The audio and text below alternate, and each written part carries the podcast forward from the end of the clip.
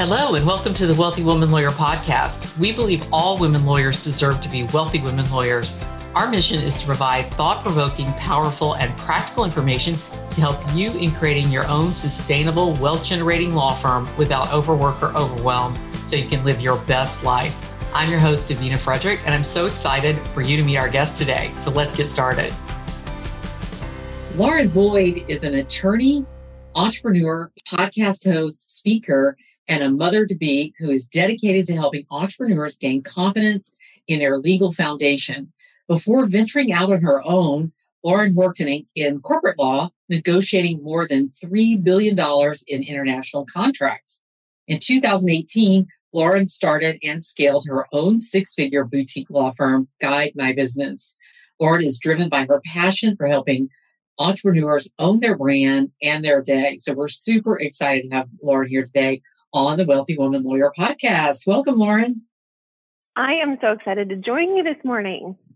Great. We have a lot to talk about because I, I really I, I love your business model and I want to get into all of that. But before we go there, let everybody get to know a little bit about how you got here, right? So you could tell us, did you always want to be an attorney? Was this the kind of something you knew as a kid? This is what you wanted? Uh, to be, or were you one like some other folks and you just sort of like wandered into this path later in life? I think I'm like some other people where I did not know that I wanted to be a lawyer. Um, instead, I actually was in undergrad pursuing dual degrees in finance and entrepreneurship.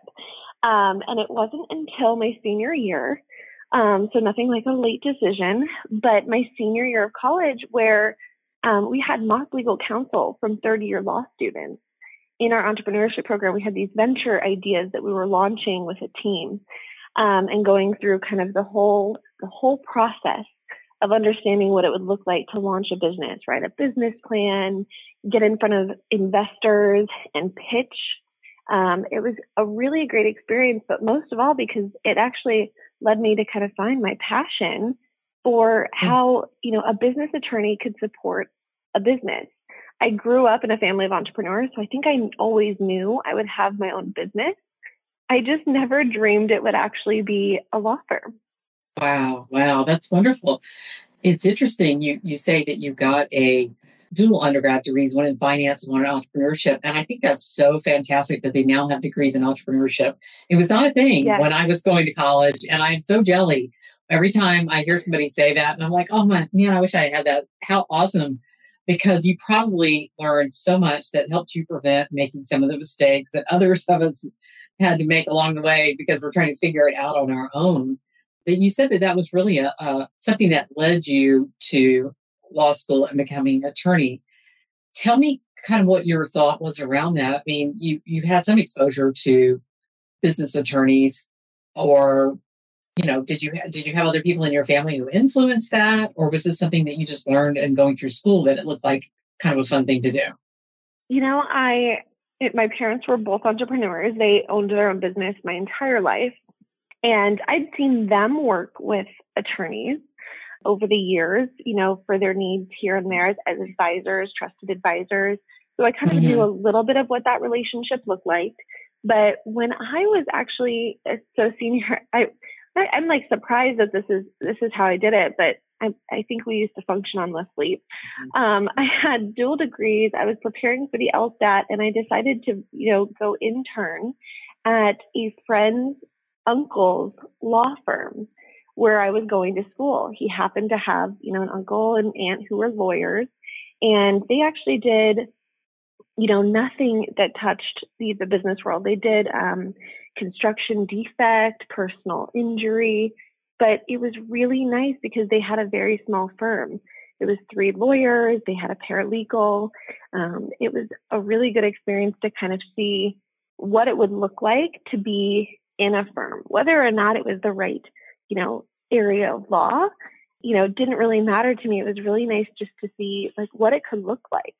And so I actually interned there while I was prepping to take the LSAT and submitted my kind of my app, my application for early admission and was like, you know, I'm going to take a year off because no way I'm going to get in. I just barely decided to do this, and I'll take a little bit more time, you know, and and maybe kind of you know go back up to Phoenix and you know intern someplace else. But I got in and I said, well, I guess I'm guess I'm going to go to law school and see how this looks. And then I was just, you know, during law school, I was really intentional to take the business classes, mediation, contract drafting, negotiation, anything I could take that touched the realm of business is where it was at. And then to make it a full circle moment, when I was a third year law student, I was in the entrepreneurship program supporting the entrepreneurship students next door at the business college. Wonderful. That's wonderful. So you really, you really dove into it from a business perspective right at the beginning. I know a lot of people go go to law school and they they aren't really sure where that's going to lead them as far as a career as an attorney. And sometimes we wind up in places we never expected we would be. But um, since you have this background and kind of in business, you know, in entrepreneurship, you you went with that intention, and it sounds like it's really worked out well for you. Now, when you got out though, you didn't start your firm right away. Did you? No. You worked for okay. So tell me about that journey. What did you what did you do? Where'd you go? Gosh, I can't imagine starting a firm. If anyone who start started a firm right out of law school, kudos to I was, you. I was one of those. I was oh one of those people. gosh. You did? Oh yeah. Oh my god. That, that is to me that's so impressive. I needed the opportunity, of course. It's really it's, if you Well, you know what? office back then, would not have been very impressive. But but yes, it is. It, it is. It is. I'm not sure if it was a terribly wise decision, and I wouldn't advise people. For me, I was in my 40s when I did that. I'd already had a previous career, so I had some business experience. You know.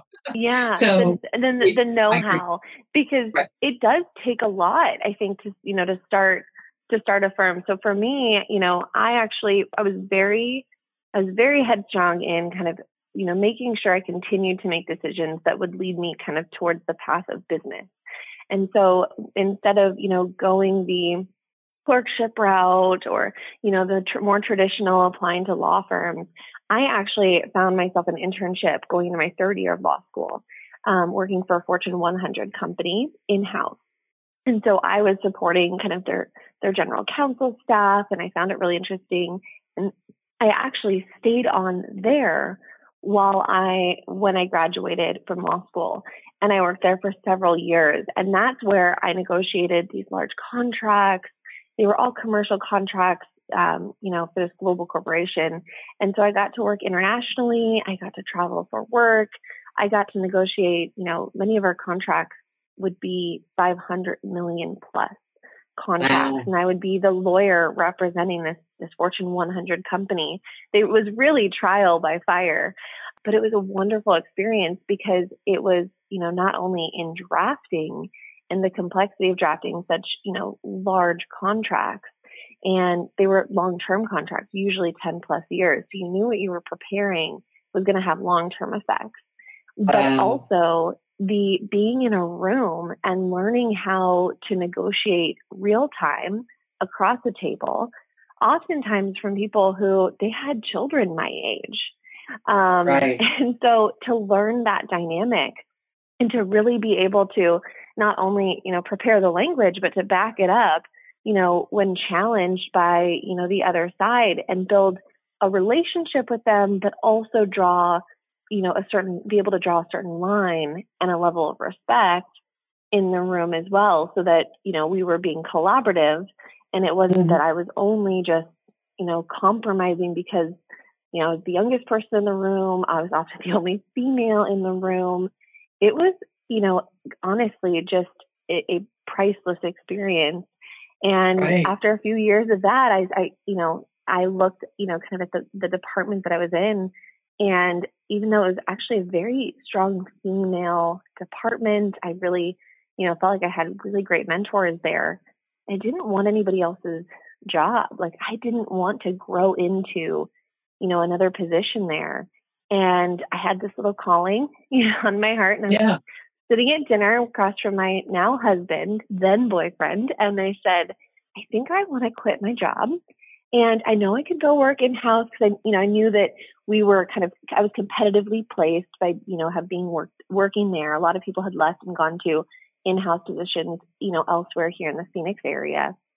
So I said, I know I could go someplace else if I had to, but I think I want to quit my job and try and start my own law firm. So I like to tease. He said yes to my crazy idea. So I obviously married him because he was wise, supportive very of, wise.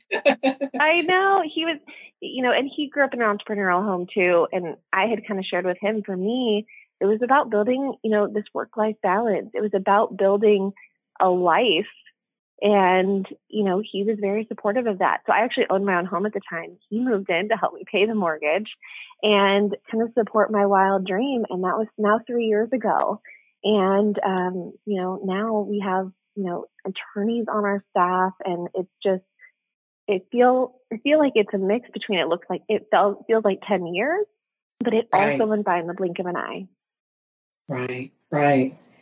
There, there's so many questions I have that spawn from all of that. So I'm going to go back just a little bit and I want to ask you, when you were working in that environment, I can imagine even even someone who's an experienced attorney would probably feel intimidated and anxious, you know, about being in a room full of successful CEOs and negotiating these these long-term contracts worth millions of dollars.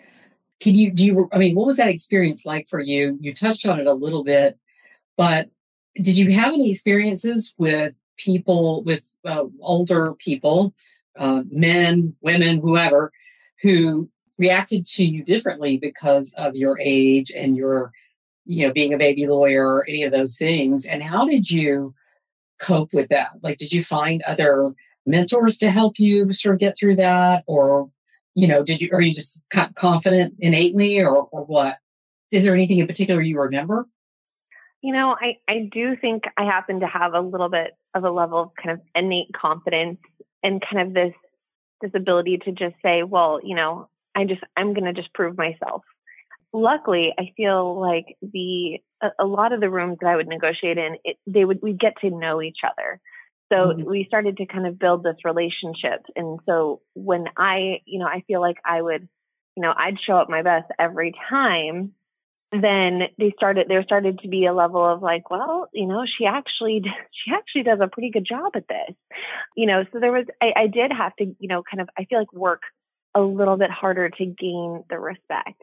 There was mm-hmm. a few rooms that, you know, if I'm being honest, you know, I had, you know, there was one particular deal where it was the kind of the largest one that, you know, I had led. It was, you know, kind of a, a big contract for the company. And I had to bring in, you know, one of our IP general counsel um, specifically to kind of work through a few issues. Mm-hmm. And she was a female and she joined the call with you know the opposing counsel and i remember us, after we got off the call she goes well he really doesn't like women does he? Oh wow. Wow.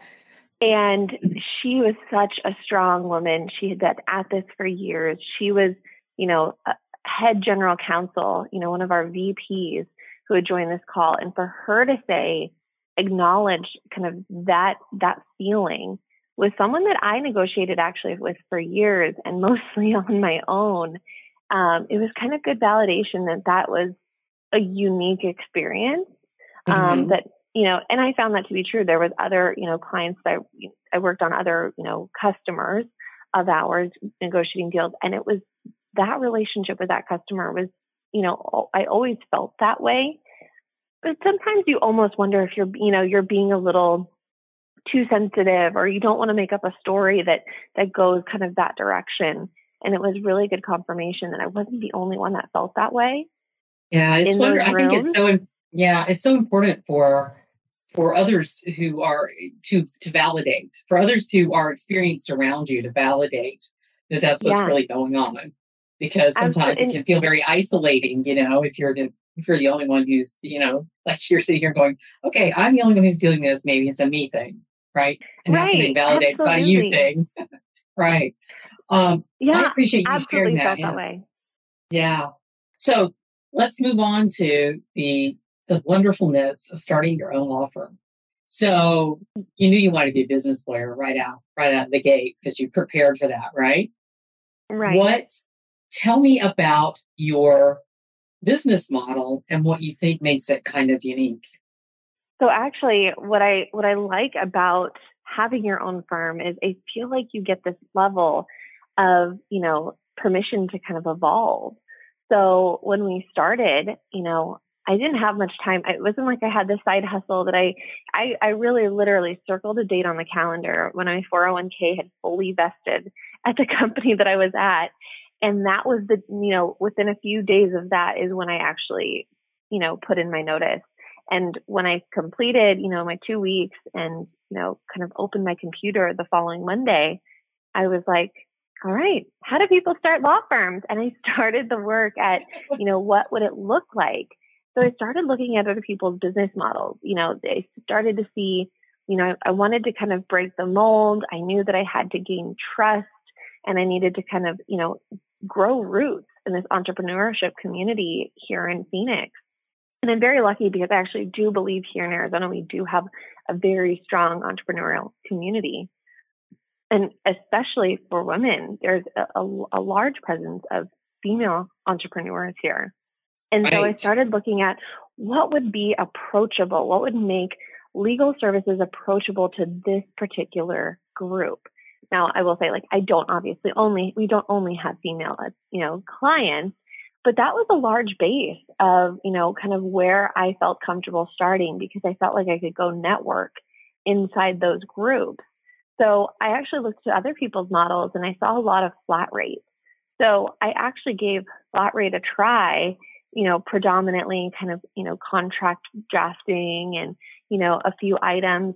And I saw pretty quickly that that alone wasn't going to serve the clients that I was actually getting, that they mm-hmm. needed more support. They needed customizable support. You know, that it didn't always look like a transaction. I don't want it to look like a transactional experience in flat rate. That just happened to not be my particular client base. And so I, I started to shift over time. And so, you know, wanting, you know, being kind of a new firm, I wanted this, I wanted some reoccurring revenue. I wanted that kind of safety net to scale my firm, knowing what money might come in each, you know, each week, each month. And so I kind of built out a membership and I've always been very specific when I built out, when I built out anything that it always looked back to protecting my time and honoring my time. So nothing was ever unlimited. You know, it wasn't like unlimited emails but I actually, you know, tracked my time and they got us, you know, two hours of my time each month at a little bit of a discount. And then they would pay my hourly rate for anything over that. And it got a mm-hmm. lot of people in the door. It allowed me to build trust with, you know, a base of people here in the valley. And many of those clients are still with us today. We no longer do memberships. Instead, we just focus on hourly work and, and we do do flat rates for our trademarks because those are so process oriented. But what we found is when it was came to contract drafting or, you know, some of the more complex issues that we deal with, there wasn't a one size fits all price. Some people needed a few quick revisions. Some people needed extensive, you know, changes or a full new contract. Some people have tons of questions and have very specific asks and others, you know, are, you know, a little bit more, you know, I'll call it boilerplate. And so there was no like one size fits all. And we started to just slowly as a firm evolve the way that, you know, and, and I'm saying we, we, it's a we now, but before it was just me, I started to slowly evolve, you know, how we were billing our clients and focus on at all times what would help me establish a relationship with them.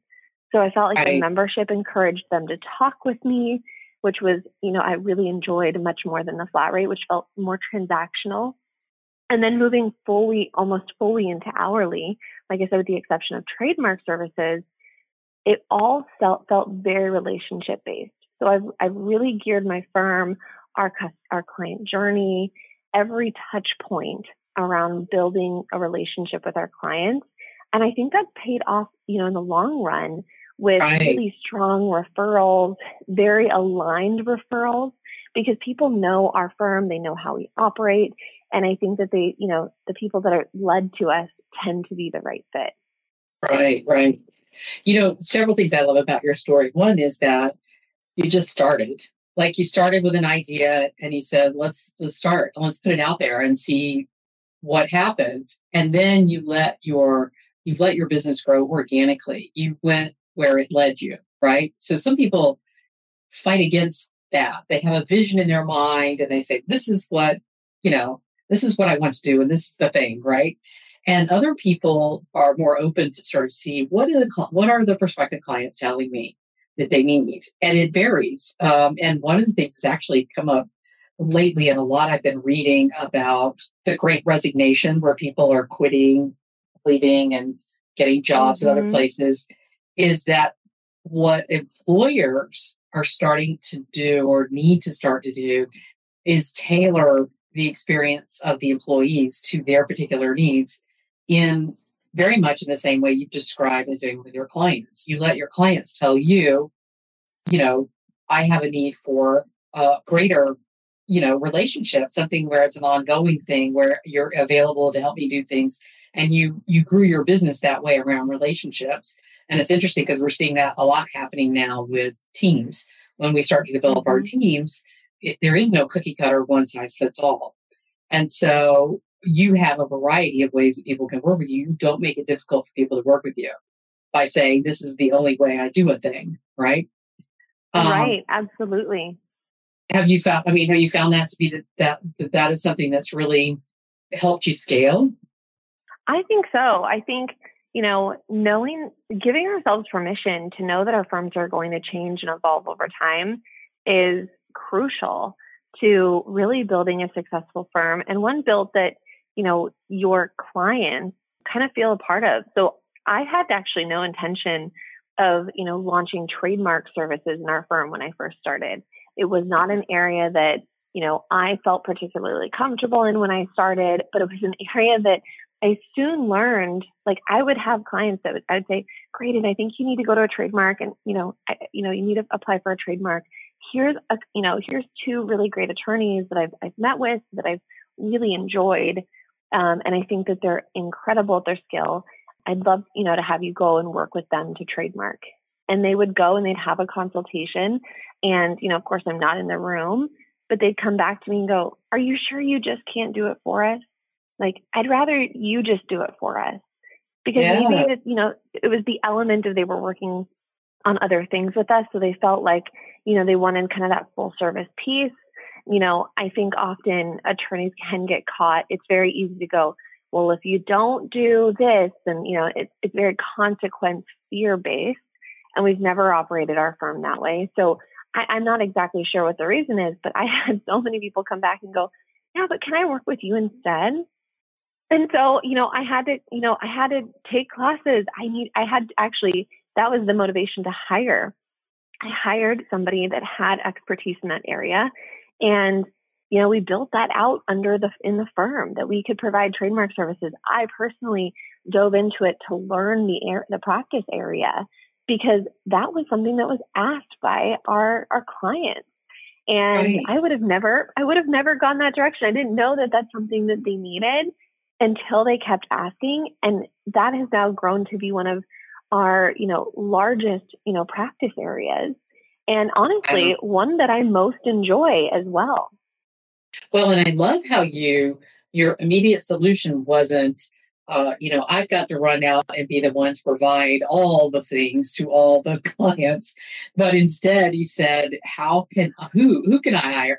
Who can help me do this?" Instead of "How do we do this?" Right? You're like, your thought was to hire someone. I think that's so key in scaling a law firm is to is to not fall into that trap of okay, my clients are asking for this, so I guess I need to go learn this whole other practice area and be proficient in all the things.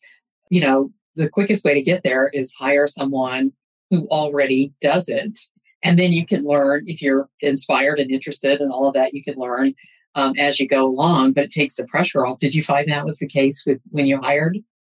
Yeah, absolutely. And and I really feel like it's it's so much about what you speak about on this podcast about, you know, letting us you know, really design a business that supports our life.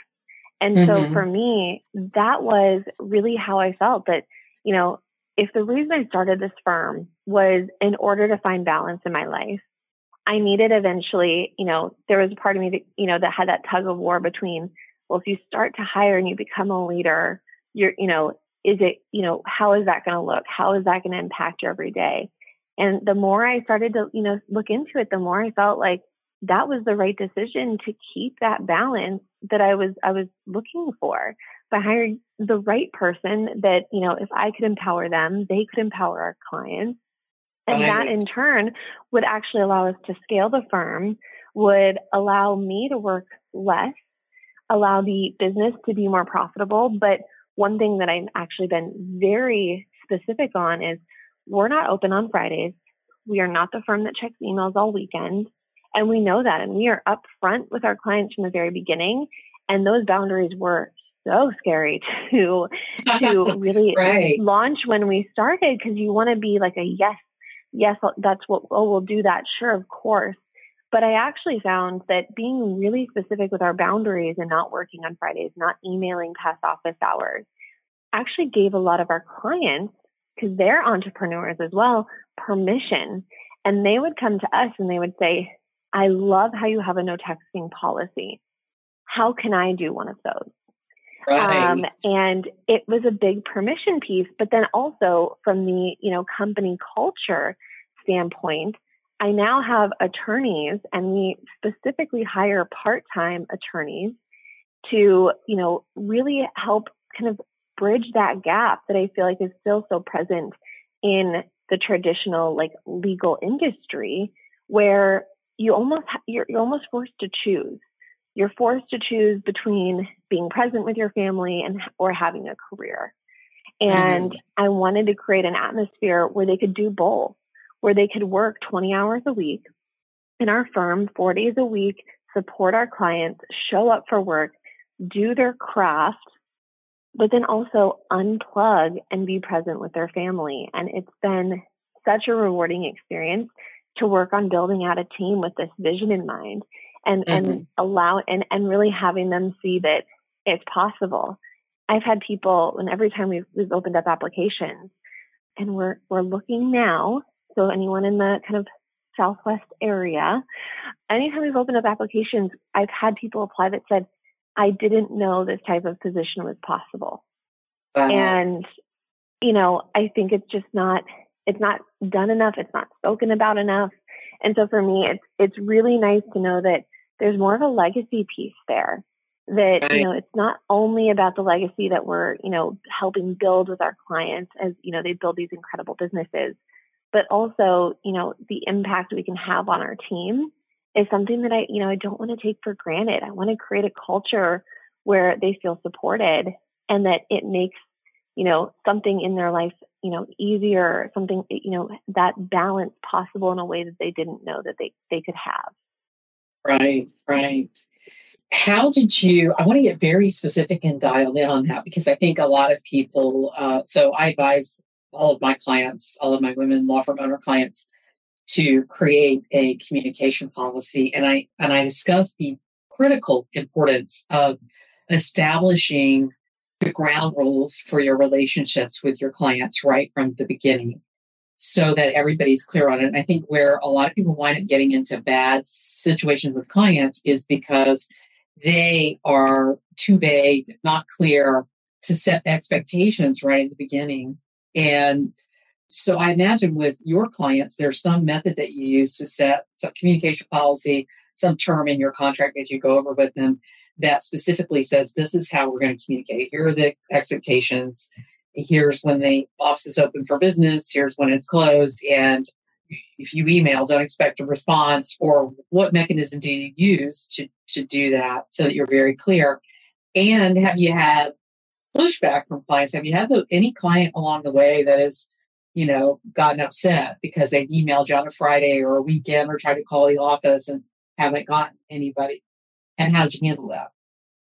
So all the things is the way that we approach, you know, communicating our communication policy because you know, I want to make sure that not only is it in our contract, you know, our office hours, that we communicate with clients via email or scheduled phone calls.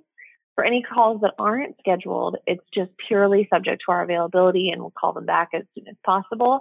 But we actually use an online calendar to have clients schedule their calls. They can log into a client portal that we have and schedule their calls. So it makes it really easy and kind of on demand for them. Mm-hmm. Um, but it, it kind of prevents, and it, and I thought I, at first I was a little nervous to do that. I was like, does that make us look like we're not accessible? If there's an emergency, I have I have no doubt they have our phone number. They will call us right. if they need to, and if we're available, we will answer. You know, and even on a Saturday, I've had some client emergencies pop up. They're few and far between because I, I really do think that they respect our boundaries. And so we found clients that are aligned with that. And I've just recognized that we can't be everybody's ideal firm. And we want to find people that that that resonates with. So we actually start our communication policy from the moment we have we have a very built out kind of workflow customer journey to get make sure I, I really love workflows, canned emails, because it makes sure that the best information gets to every client every time. So when they're starting with us, they get an a an email that says, you know, what our communication policy is, even before they click to view their engagement letter, because I want to make sure that they're seeing it in multiple places in multiple ways. That they can start to kind of, you know, they become familiar with the policies that are important to us. And then, you know, we make things available to them. Like, you know, when we make the client portal available to them, we said, hey, like this is where you can schedule phone calls. And we, we start to kind of remind them of all of these tools that we've made kind of self help for them to communicate with us. And then mm-hmm. I think most importantly, you know, the texting thing, I didn't think I would ever have to say, but I started to realize when they get comfortable with you and it's so easy, they pull out their phones and they want to text you I am personally a terrible texter. Second off, you can't you can't forward it. You you know can't save it. It's it's really awkward. I think to have text communications with clients. So we have you know I have a shorthand in my phone that if I type it in a text, it'll populate a message that thanks them for reaching out, but asks them you know to send it to my email because that allows our team to better serve them. And, right. you know, I, and I just found that finding tools, you know, so not only setting the expectation early and often, but then finding tools to enforce those boundaries, enforce those communication standards, and making it easy to use those tools easier than breaking the boundary, right? If it was, sometimes right. you look at that message and you're like, it would just be easier for me to text them back. But if I make it easier for myself to keep the boundary solid, then they're more likely to conform. You you ask about, you know, and I have clients of all types, all industries, all ages, all experience, and everyone truly has been so respectful because I think that they what they want out of their business is is boundaries, is respect. They want to infuse some of those elements into their own business. So they've been very respectful. But I did have a consultation when I was very early in my firm. And I think at the time I was still working on Fridays. And he said, Well, what if I email you on Sunday? Will I get a response? And I said, and I thought about it. You know, I'm like, I'm like, well, this would be a really great client. And I said, no, actually, you know, I'm, you know, we're very strong in, you know, I'm very strong in my office hours you know, Monday, you, you can expect a response Monday through Friday. And he didn't ever become a client, but he actually has referred many clients to us. So I'm not sure if he didn't become a client because he was launching a business venture. I'm not sure what happened with the business venture, to be quite honest. You know, I hope it launched and was very successful and he found support that he needed. But he actually, you know, it didn't, it didn't keep him from referring people to our firm that, you know, did in fact become clients. And so I think it's just, you know, willing to do the uncomfortable thing and kind of stand up for those boundaries because, you know, you may only have to stand up for them a few times. And I've definitely had clients since then that like to text me and they're a really good client and you're like, oh, should I just text them back?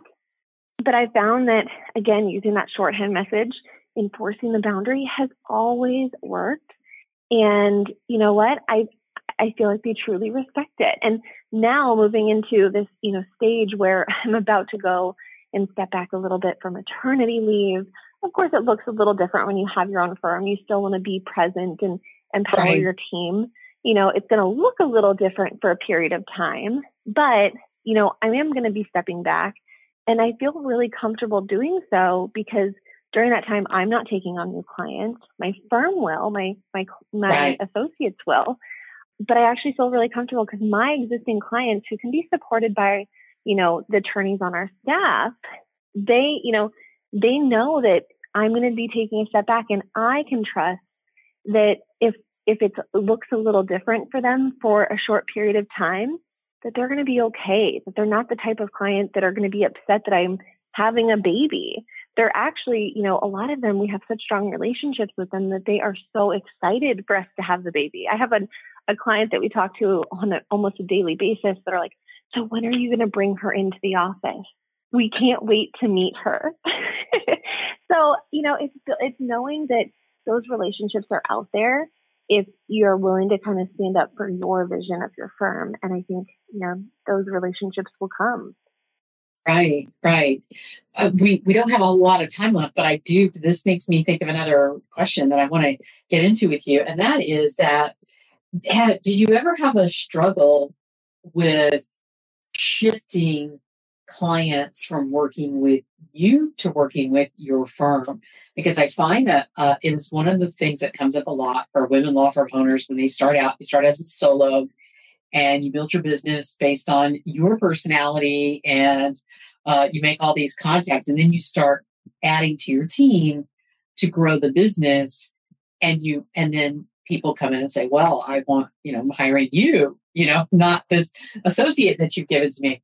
So, how have you bridged that gap for your clients and help them transition, or was that ever an issue for you?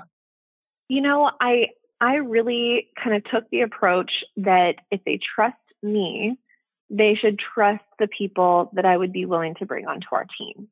Oh, I love um, that. So I focused, you know, there was, of course, you know, continuity of care so when I didn't just throw someone on and jump off of, you know, jump off all emails or communications. When someone new would transition onto a client's, you know, matter or supporting their business, because we have a lot of clients that we talk to quite often, I was still on copy. You know, I, they they had the comfort of seeing that I was on copy, that I knew what was going on, and I think that gave them peace of mind as they started to build a relationship with our associate. And, you know, I just had to trust that, you know, if they trusted me, they would trust my associates. So I didn't actually have any pushback. I will say, you know, it's it's a learning curve, but I think being on copy and really being, you know, understanding what's going on, and even if you don't have to read everything substantively, you know, kind of having that like omnipresence a little bit makes the attorney more comfortable when they're starting because you know they're jumping into this and it also makes the client more you know a, a little bit um, more more comfortable as well and you know i'll be honest i've had to you know terminate and you know an associate on our team and having been on her communications it did make it a lot easier because i kind of could go back through and i had my own record of course i had her records you know that i could go through but I was kind of aware of what was going on. So it made it so much easier to take that back on, to delegate it out, because I knew where we were. And my client didn't feel as though they were ever kind of left behind. Um, and so I would slowly start to redelegate. And, and I think that was important is being present, but also just, you know, trusting, you know, showing that you trust this new person and, and just allowing them to build their own relationship. Right. I find that one thing that is a very, one very small tweak that can really help is to shifting from me and I to we, we and the team. You know, as you're as you're starting in those initial consults with people, just making that shift so that people understand that you function as a team. Because we first yeah. started out as solos, it's a lot of you know I'll get that for you by for you know by Thursday or whatever. um, but just making that shift in your language. And it's a little hard to do at first when you're so used to saying me and I, but once you kind of master that, then, then you're starting to really make that and you're separating there's a you and then there's your law firm, which is a whole separate thing, right? And your yeah. law firm is, is separate from you, right? I agree. That's completely. We had to look, you know, we had to build out our team on our website. We had to change the language. I went through every canned email. We changed the nature of the way we spoke about it. And then, like you said, it, it comes from you too. So you caught me in the interview sometimes when I was still a solo, when I'm referring back to it, I'm still using we because I've gotten so comfortable, you know, talking about this team that's there to support them. And, you know, for anyone taking a transition from a solo to having a firm and having other people there to support their clients, know that there's more people to support them, that they actually believe they feel more comfortable knowing that there is there's more people to support them and just leaning into that. I agree.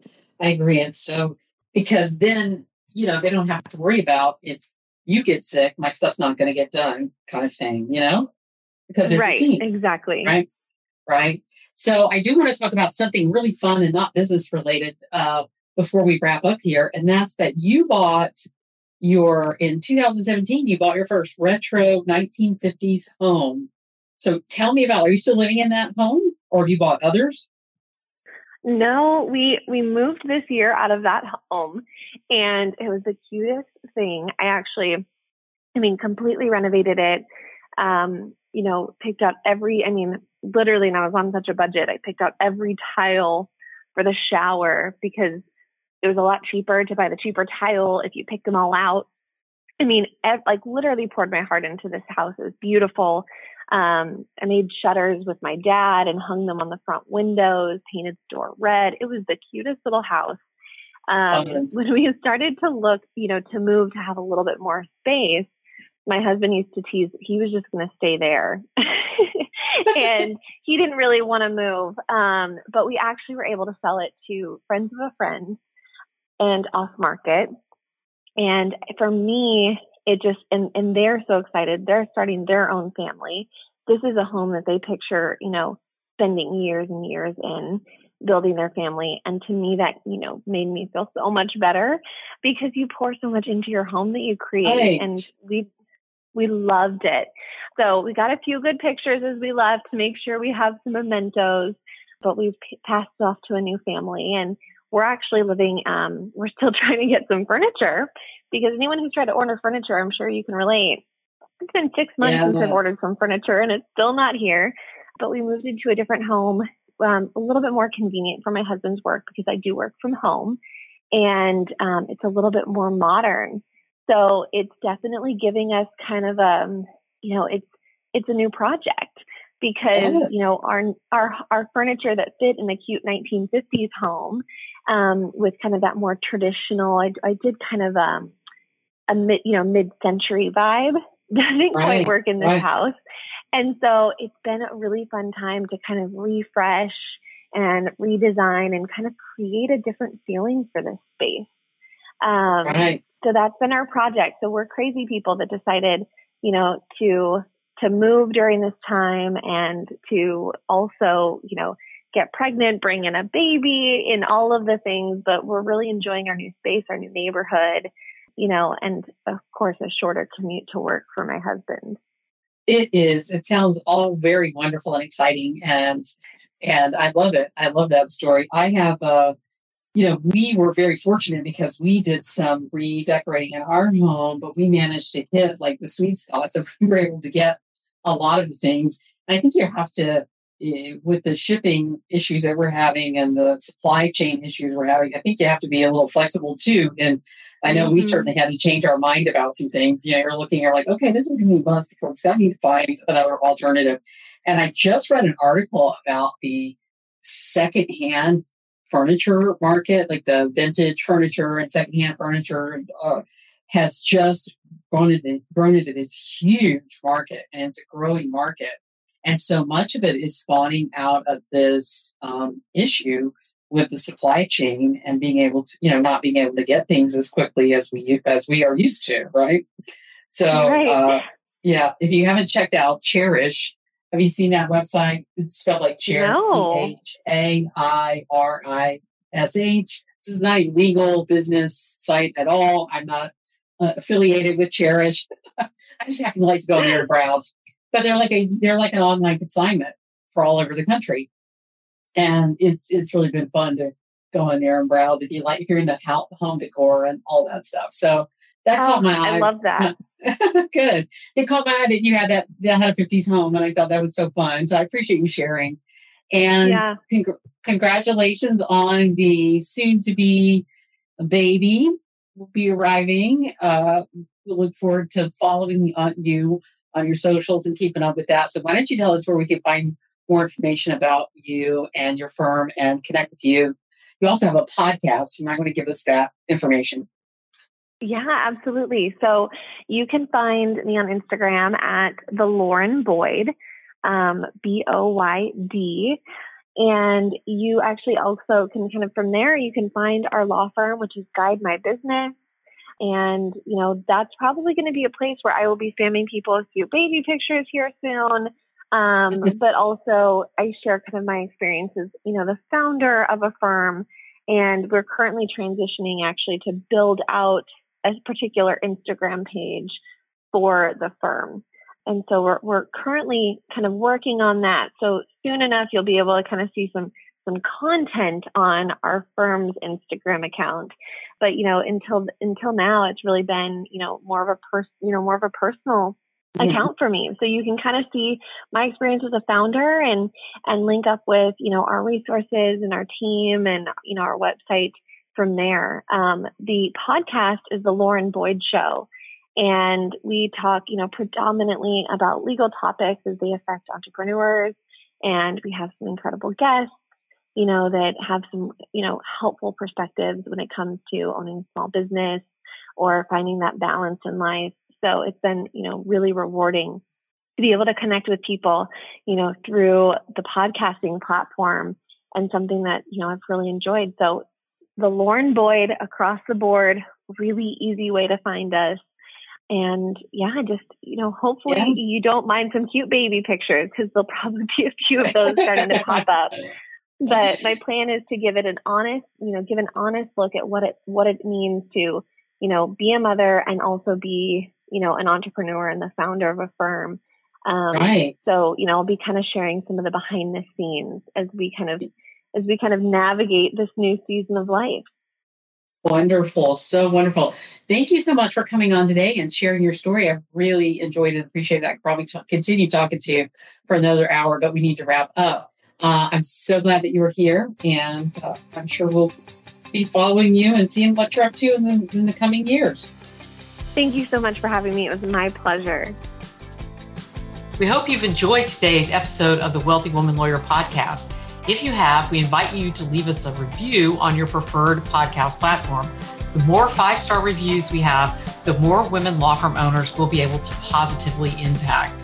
Your thoughts and opinions are so important to us. If you are a woman law firm owner who wants to scale your law firm to a million dollars or more in gross annual revenue and do it in a way that's sustainable and feels good to you, then we invite you to join us in the Wealthy Woman Lawyer League. The League is a community of highly intelligent, goal oriented, and driven women law firm owners who are excited to support one another on their journeys to becoming wealthy women lawyers. We'll be sharing so much in the League in the coming year, including the exclusive Million Dollar Law Firm Framework that until now I've only shared with my private one to one clients. For more information and to join us, go now to www.wealthywomanlawyer.com slash league. That's www.wealthywomanlawyer.com slash league. League is spelled L-E-A-G-U-E. We look forward to seeing you soon in the league.